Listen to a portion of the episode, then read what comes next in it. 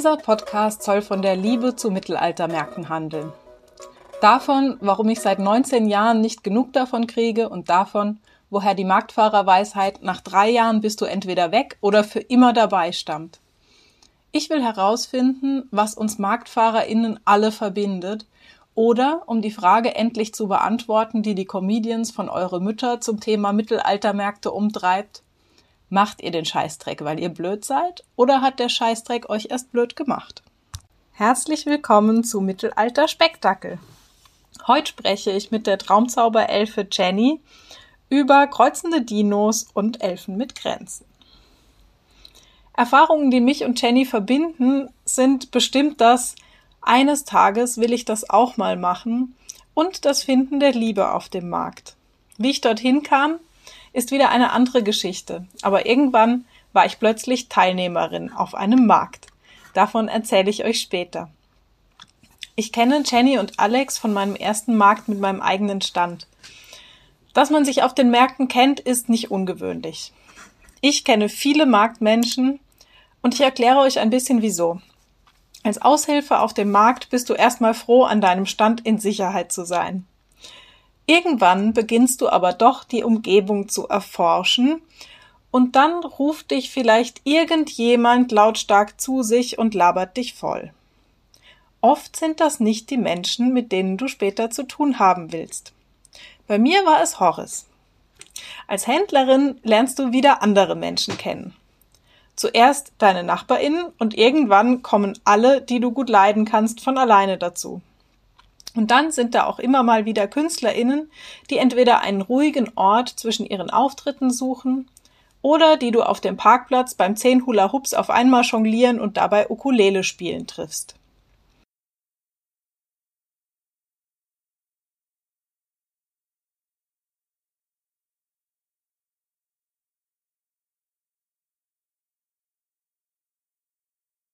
Auf dem eingangs genannten Markt waren Jenny und Alex als Elfen Walking Act. Wir haben ein bisschen geplaudert und ich durfte mir ihr liebevoll ausgebautes Fahrzeug ansehen. Unsere Fahrzeuge, Schlafplätze und damit auch Wohnungen sind immer ein großes Thema. Damals fuhr ich noch meinen kompletten Hausstand in einem Kombi herum und mein Stand ist schlicht so gebaut, wie er eben gebaut ist, wenn ihr das mal sehen wollt, könnt ihr euch das auf meiner Instagram-Seite angucken unter dem ähm, der Story Horscht. Mein Stand ist gebaut, wie er gebaut ist, weil er zerlegt in genau diesen Kombi, in dem ich auch schlief, hineinpassen musste. Dementsprechend sind Inspirationen immer willkommen. Und die habe ich mir damals bei Jenny und Alex geholt. Ich muss einfach Kunst ausüben und das ist einfach äh, für mich artgerecht, würde ich das jetzt mal nennen. Ja, ich habe in nichts mehr Sinn gefunden, ich habe für nichts mehr Kraft gefunden, außer die Malerei, die hat mich immer begleitet und ja, das war eine ganz andere Welt für mich, in der ich mich doch irgendwie wiedergefunden habe es passiert halt wirklich dieser Zauber. Also ich habe das oft erlebt, dass dann Kinder am nächsten Tag oder am übernächsten Tag zu mir gekommen sind und dann total freudestrahlend gesagt haben, oh, wir haben einen schönen Traum gehabt.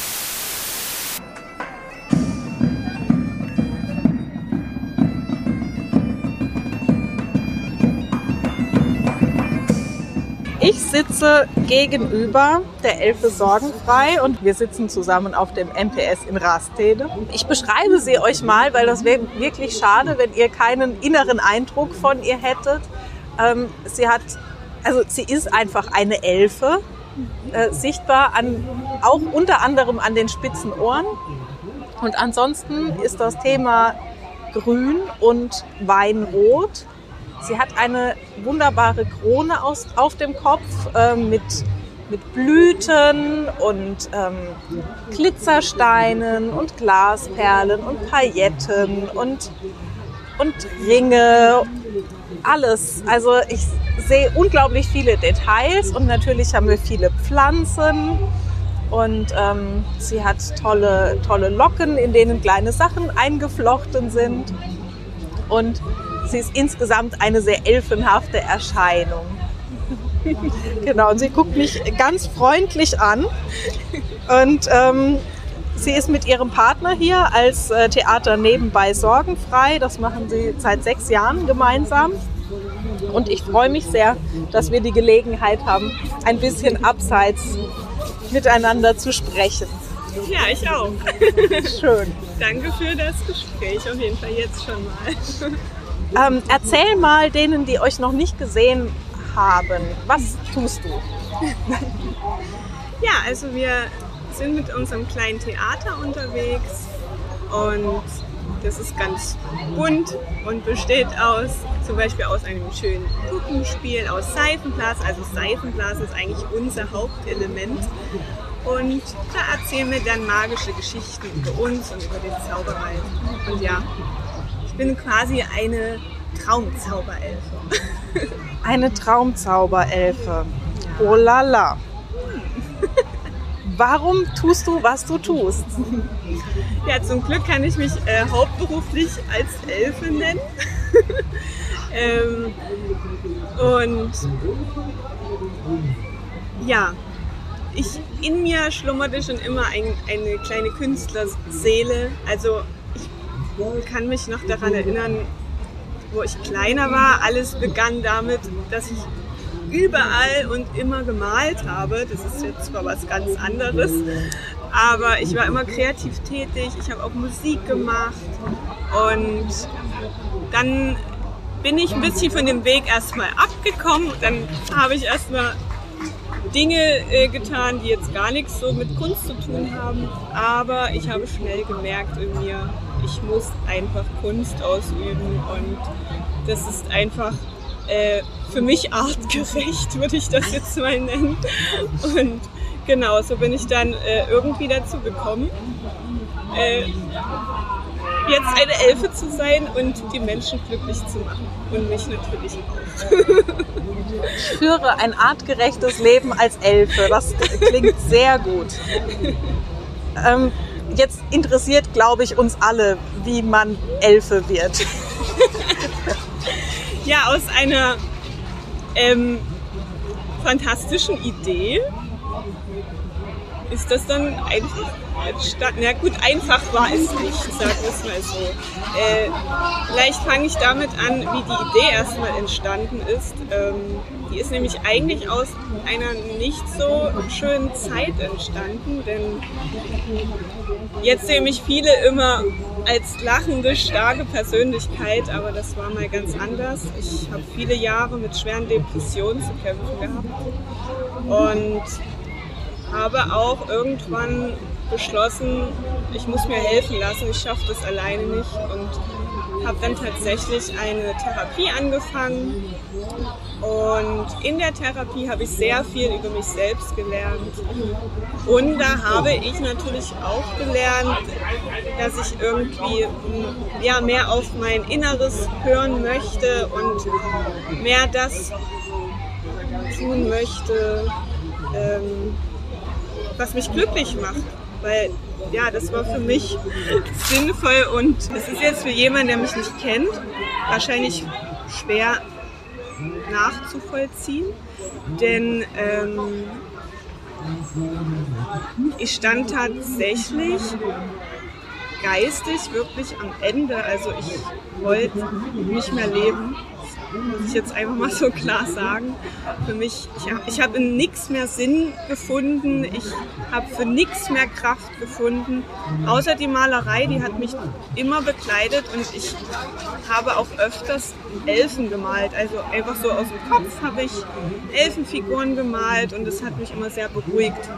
Und irgendwann, wie gesagt, in der Zeit der Therapie, ähm, bin ich dann mal auf einem Fest gewesen und da war ein Seifenblasenkünstler und der hat riesengroße Seifenblasen gemacht und alles halt total bunt und das war einfach so eine Abwechslung in meiner grauen, dunklen Welt und ich war so fasziniert und irgendwie kam dann alles, also eins aufs andere und dann ist gemeinsam mit dem Alex die Idee entstanden mit, mit, mit einer Elfe und mit Seifenblasen und dazu haben wir uns dann Geschichten einfallen lassen und uns ja, gegenseitig einfach, also gegenseitig und zusammen ist dann die ganze Fantasie gewachsen und, und die Freude und ja, und so kam ich dann Stück für Stück eigentlich zurück ins Leben und natürlich zu mir selbst.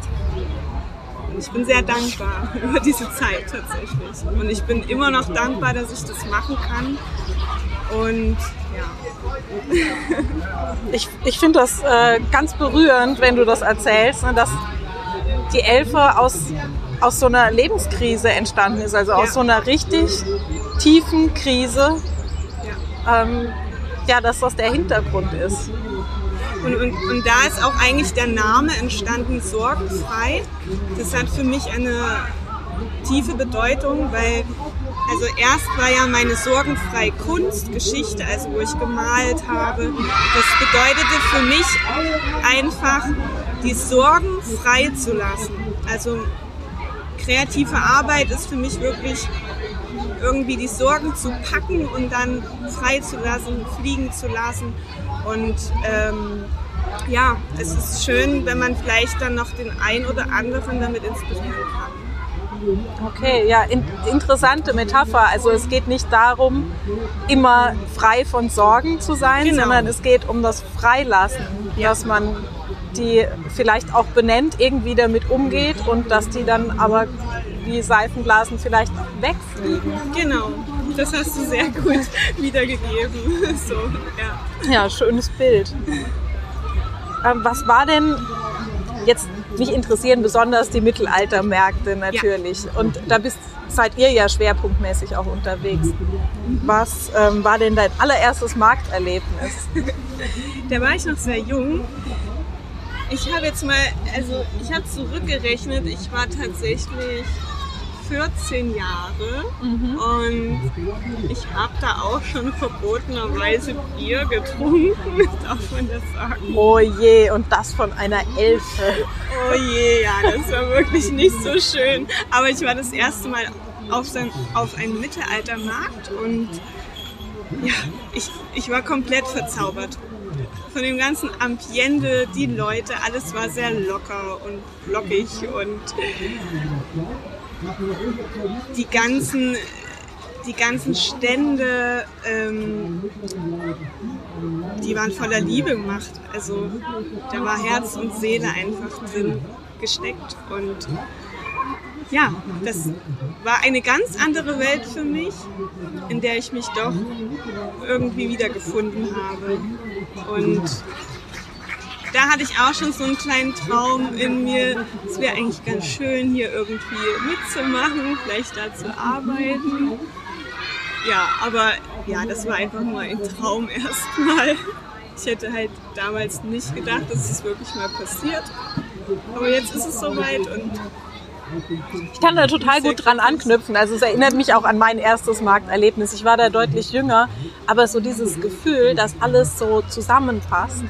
Also die ganzen Details, also dass es wirklich um Details geht und da passt alles zusammen. Das hat auch mich total angesprochen und ich habe da auch gedacht, boah, das, das will ich auch mal.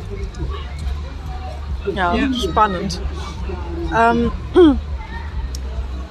welche, also du hast vorhin schon gesagt, also ganz so einfach war es nicht. Warum war es denn nicht ganz so einfach? Was für Herausforderungen gab es denn?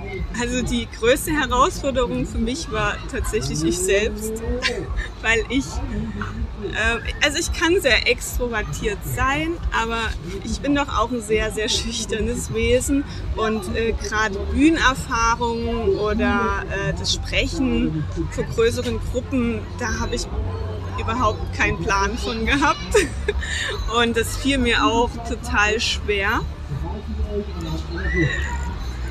ja, das muss man erstmal können und sich trauen. Also da gehört schon irgendwie Mut dazu.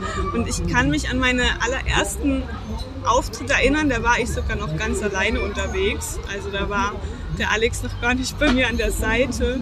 Und ich habe mich immer so versteckt, eher auf dem Mittelaltermarkt, da wo die wenigsten Leute sind. Und dann habe ich natürlich ein bisschen Rüge vom Veranstalter bekommen, weil der bezahlt ja auch Geld für mich. Und ja, du musst in die Menge rein, du musst in die Menge rein. Und ich dachte mir, oh Gott, okay, ich muss jetzt einfach all meinen Mut zusammennehmen, mir auf die Zähne beißen und das jetzt durchziehen und das habe ich getan und ja, es wurde, es wurde einfach immer besser. Man gewöhnt sich daran und ja, natürlich habe ich irgendwann totale Freude äh, daran gefunden, also sozusagen Blut geleckt und es ist schön. Jetzt gibt es kaum noch Momente, wo ich irgendwie Lampenfieber habe.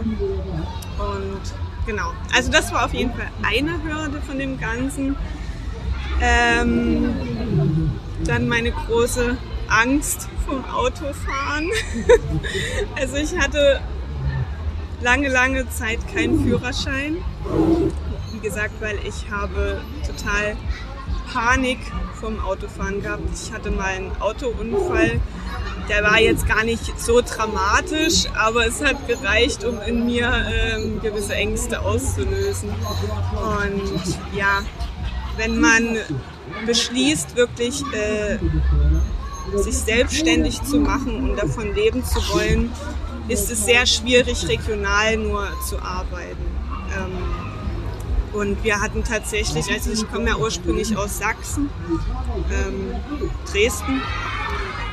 Und da gab es sehr wenige Veranstaltungen, wo ich jetzt hätte gesagt, oh cool, ich kann jetzt davon leben. Also ich musste schon weiter in die Welt hinaus und wir mussten deutschlandweit ähm, ja, Mittelaltermärkte und andere Veranstalter Veranstaltungen besuchen. Und deswegen, ich musste einen Führerschein machen und ich habe das auch getan.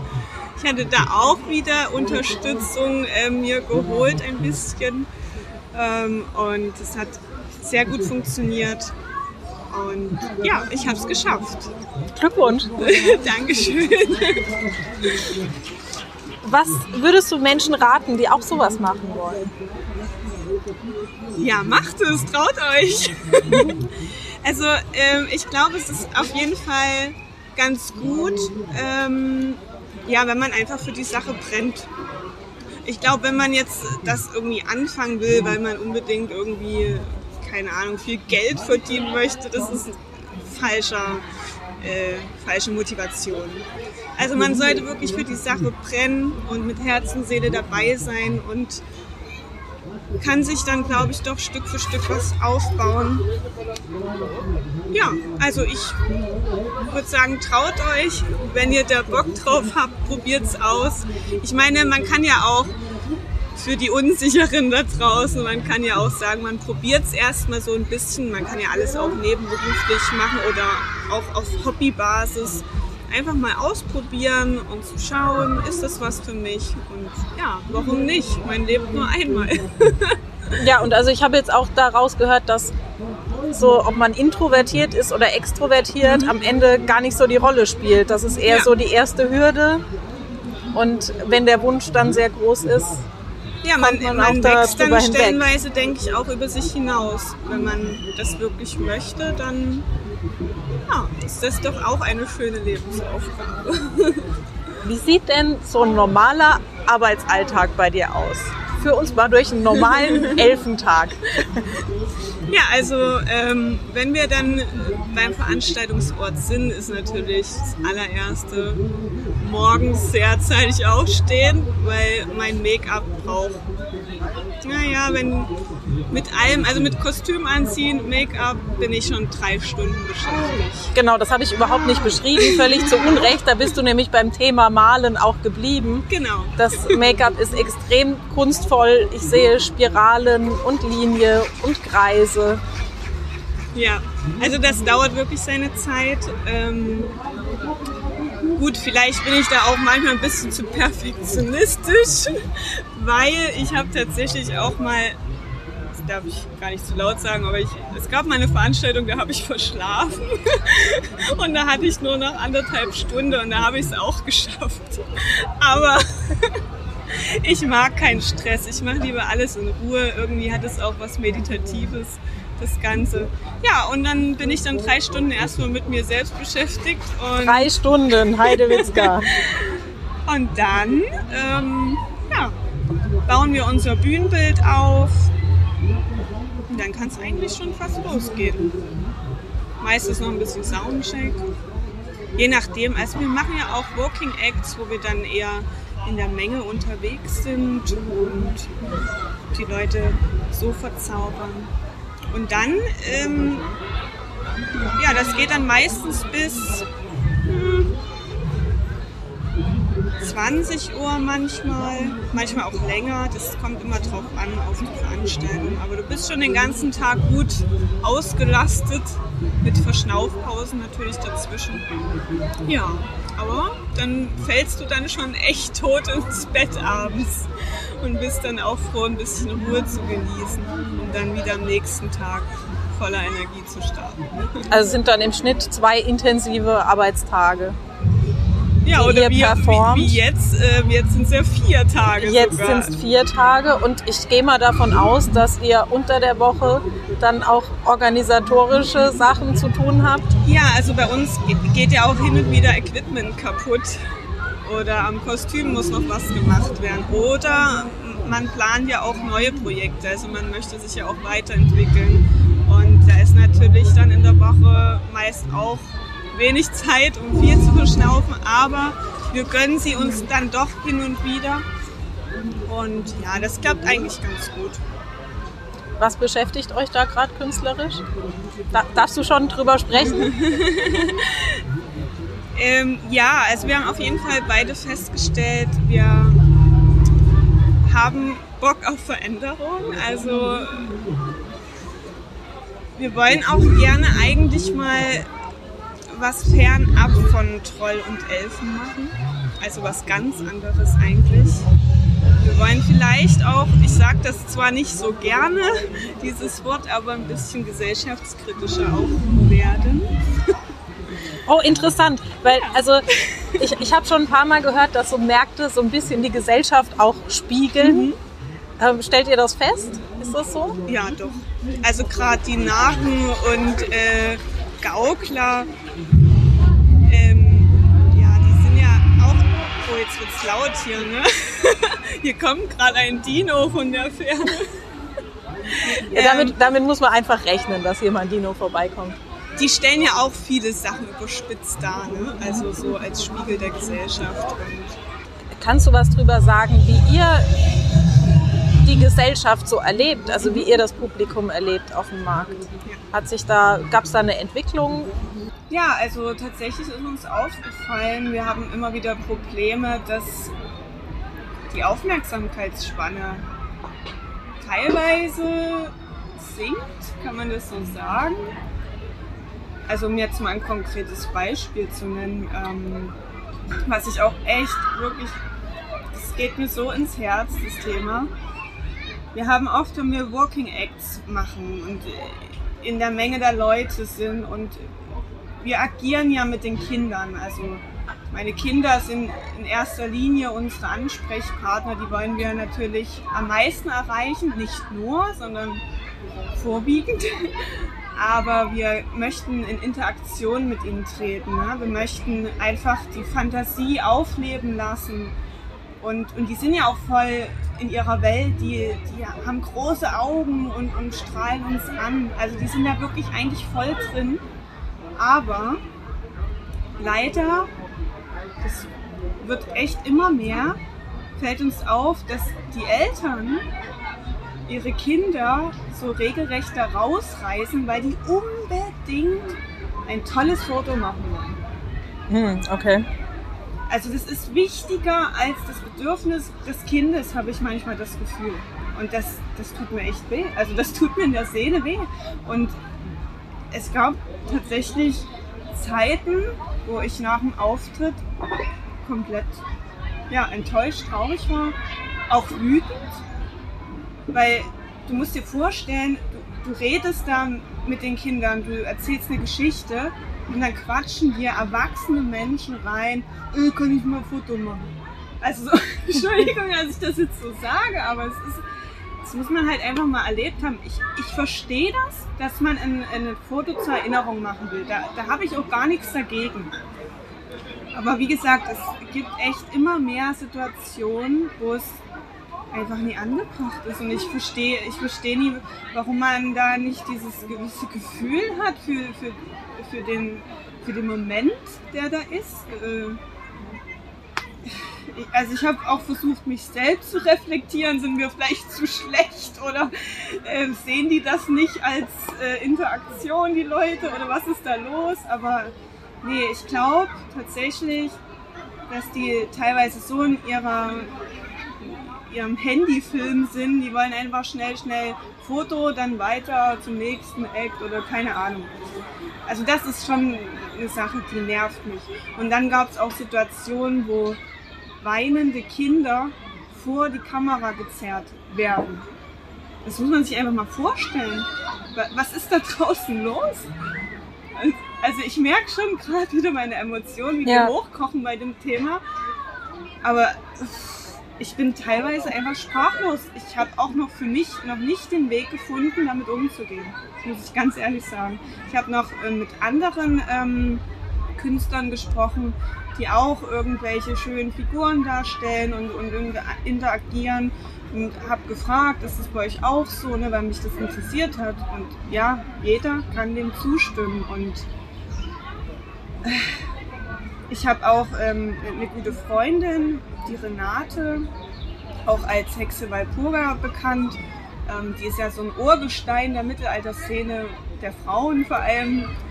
Und äh, mit ihr habe ich auch ganz viel über das Thema gesprochen. Und sie hat halt auch diese Entwicklung dahin, ähm, also ist, ist extrem spürbar einfach. Und ja, sie hat mir jetzt einfach den Tipp gegeben, ähm, gerade wenn es ums Foto machen geht, zuerst das Kind fragen, wenn das Kind wirklich möchte. Okay, dann machen wir das Foto. So. Und ja. also auch für Elfen scheinen Grenzen eine Rolle zu spielen. Ja, auf jeden Fall. Auf jeden Fall. Und ja, wie gesagt, ich habe noch nicht so richtig ähm, den Weg gefunden, damit umzugehen. Und ich frage mich auch oft, ähm, also man sagt ja, jeder Beruf hat seine Schattenseiten. Ne? Mhm. Ne? Vielleicht, vielleicht ist es genau diese Schattenseite, die ich einfach akzeptieren muss. Ähm, und deswegen suche ich vielleicht auch äh, dieses andere Programm, was ich noch machen kann. Also diese andere Kunst, um das da vielleicht rauszulassen, diese, mhm. diese Gefühle.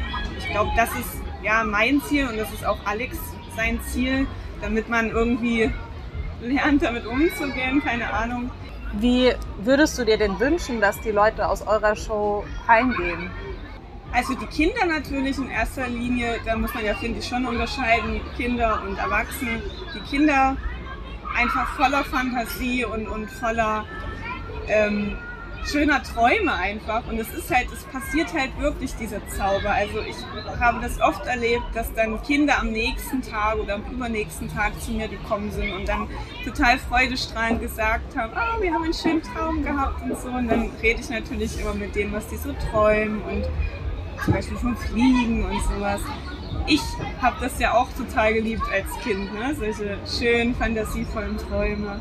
Und ja, das ist auf jeden Fall mein Anspruch für die Kinder, wenn das so funktioniert, da freue ich mich. Und ja, bei den Erwachsenen ähm, hoffe ich natürlich auch, dass sie da viel Inspiration und Fantasie und auch so ein bisschen Ruhe ähm, für ihren Alltag mitnehmen, um einfach auch mal ein bisschen abzuschalten von dieser stressigen Zeit.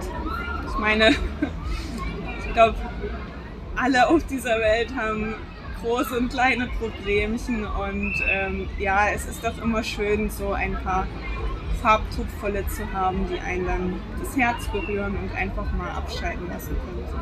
Ja. Worauf bist du stolz? Ja, ich bin auf jeden Fall stolz, dass ich trotz meiner, sag ich mal, dunklen, traurigen Vergangenheit es jetzt bis hierher geschafft habe und ja, heute einfach eine starke Persönlichkeit bin und strahle und meine Träume auslebe, dass ich mich das traue und ja, dass ich mich auch gut finde, so wie ich bin, weil das war, wie gesagt, auch nicht immer so der Fall. Ich war immer sehr, sehr selbstkritisch mit mir und ja, ich bin da total stolz, dass ich das alles geschafft habe und so machen kann und dass ich, wie gesagt, die Freude am Leben zurück habe. Das ist für mich so der größte und schönste Punkt. Ja. Das klingt sehr, sehr optimistisch und schön. man lernt ja auch immer was dazu. Mein Thema ist irgendwie gerade, ich lerne gerade auch Prioritäten zu setzen. Was, was lernst du gerade? Egal ob jetzt in deinem Beruf als Elfe oder auch in deinem Alltag. Ja, das Thema Grenzen ist tatsächlich bei mir ein, ein ganz großer Punkt, den ich, wie gesagt, immer noch lerne. Also überhaupt meine Grenzen zu erkennen teilweise. Sei es jetzt im Umgang ähm, mit Menschen hier, also mit dem Publikum, dass ich halt auch mal sage, okay, stopp, ich brauche jetzt kurz einfach mal Ruhe. Weil ich war immer so ein Typ, ich habe immer, ja, ja, ich mache das jetzt so. Ne? Also, dass ich einfach meine eigenen Grenzen wahre. Und tatsächlich, das klingt jetzt vielleicht paradox, aber wenn ich, ich hatte mich so sehr aufgeregt über die Menschen mit ihren Handys und dass die immer überall Fotos machen. Ähm, das hat mich angespornt, mich selbst zu reflektieren, weil ich tatsächlich auch ganz schön viel teilweise meinem Handy im Alltag benutze. Und dadurch konnte ich für mich erkennen, okay, stopp, also eigentlich, eigentlich will ich das gar nicht.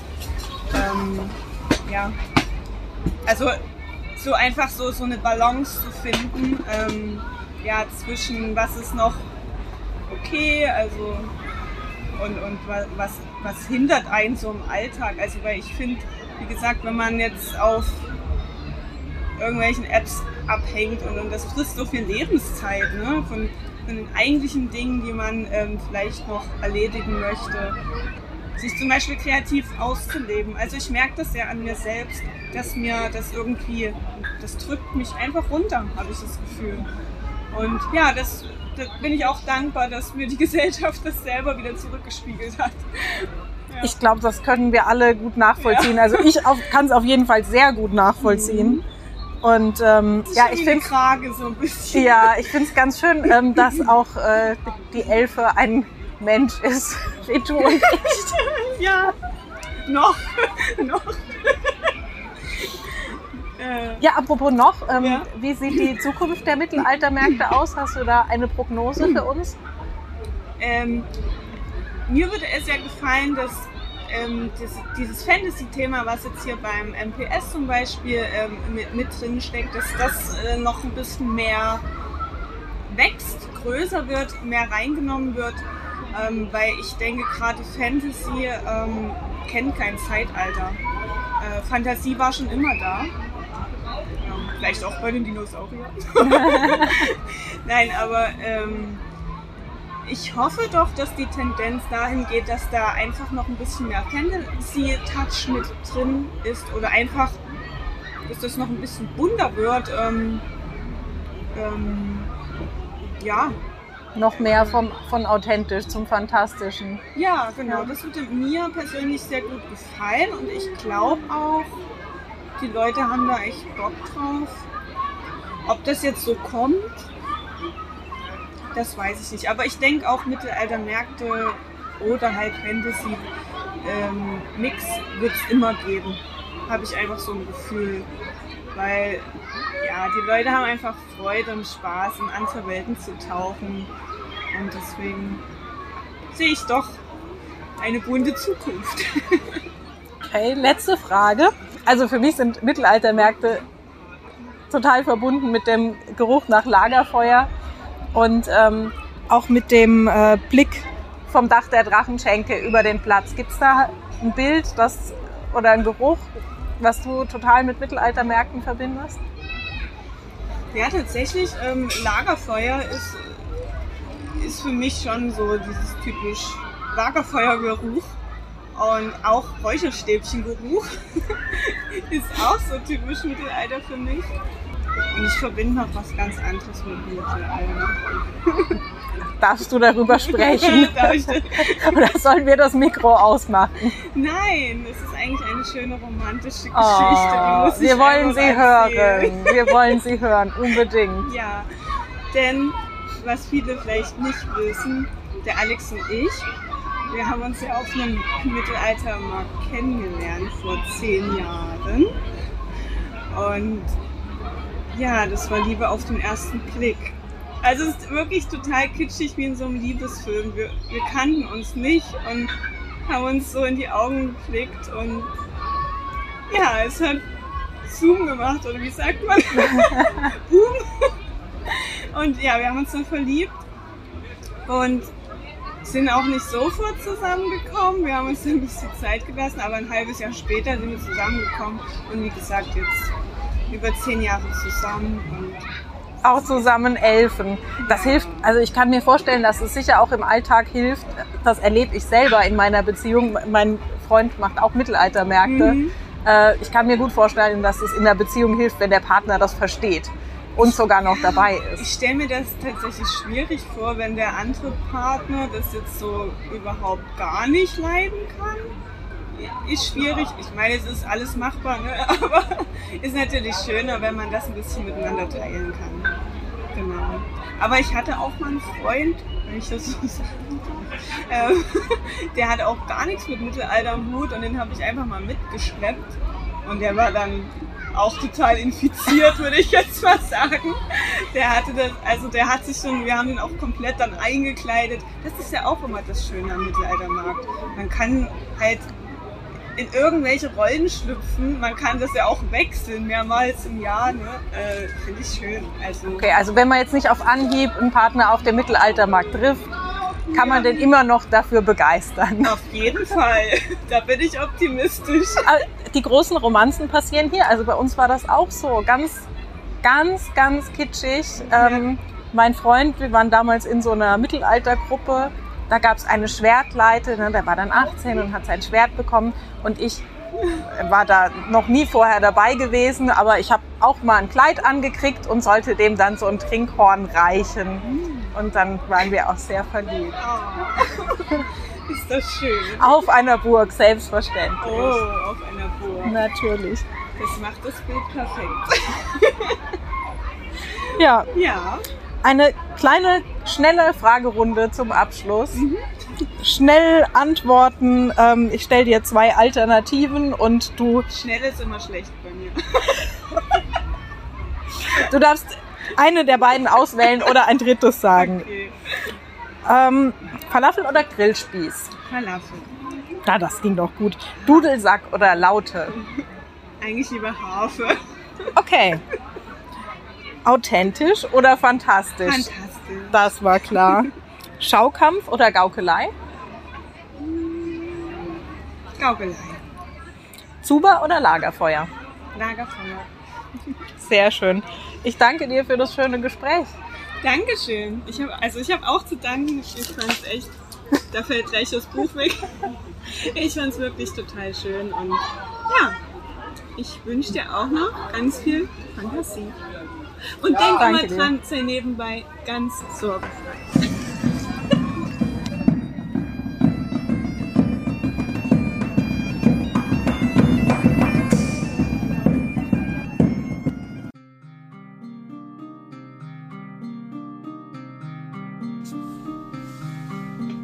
Mein erster Mittelaltermarkt als Aushilfe. Und dann stand ich am Freitagnachmittag am Bahnhof mit zwei Taschen und einem Rattenkäfig. Das Auto, das vor mir hielt, war bereits komplett voll und mit komplett meine ich, dass jeder physische Raum des Kombis mit Stangen oder anderen Dingen schon belegt war. Metric, mein damaliger Chef, musste erst einmal umladen und am Ende ragten über meinen Kopf rechts und links von den Ohren Holzstangen. Mein Kopf wiederum lag auf dem Rattenkäfig Irgendwo war noch eine Kühlbox.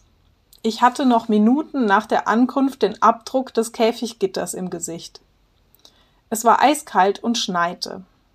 Wir waren in einer Art riesigen Bushaltestellenunterstand platziert worden. Wir waren damals im Herzogenried-Park in Mannheim, wo traditionell einer der ersten Märkte im Jahr stattfindet, im März. In dieser Halle trugen wir alles aus dem Auto hinein und dann gab mir Medrick was eine Zusammensetzung aus Schmentrik, dem Zauberer und noch irgendeinem Fantasy-Typen ist, eine Rolle Seile in die Hand und sagte, mach mal eine Abspannung. Ich hatte absolut keine Vorstellung davon, was er wollte. Trotzdem war ich derart beeindruckt von der Tatsache, dass er glaubte, ich könne so etwas, dass ich es aus bloßer Verwirrung heraus tat.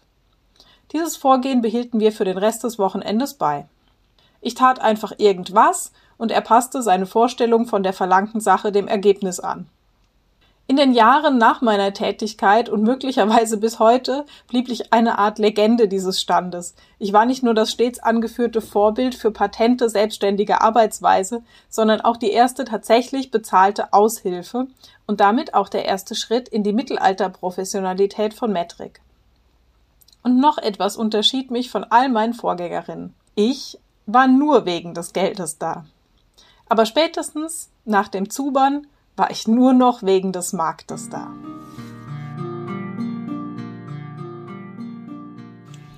Aus unserem Gespräch sind wohl jetzt schon schöne neue Ideen für Jenny und Alex entstanden. Ich konnte die Inspiration, die mir die beiden gegeben haben, offensichtlich auch wieder zurückgeben. Ein schöner Marktkreislauf. Als ich mir später das Programm von Jenny und Alex ansehe, bin ich ganz kurz selbst wieder in dem Zustand, den ich in den Gesichtern der Kinder hier ablesen kann. Das gedankenlose Vakuum des Staunens, in dem man komplett weggebeamt in der Zone ist. Diesen Raum betrete ich selbst nur noch selten auf den Märkten. Wie ich es liebe, andere dorthin zu führen. Auch andere MarktteilnehmerInnen, die diesen Raum schon vergessen haben. Ich nehme sie an der Hand und führe sie zu den Vorführungen meiner LieblingsgauklerInnen oder den kleinen, ruhigen, geheimen Ecken, die es auch auf dem größten Markt gibt und von denen ich zwei bis drei kenne. Das werde ich auch nächste Woche mit euch machen. Bis dahin, gehabt euch wohl und schreibt mir gerne Anregungen, Fragen und Wünsche zum Podcast Mittelalter Spektakel.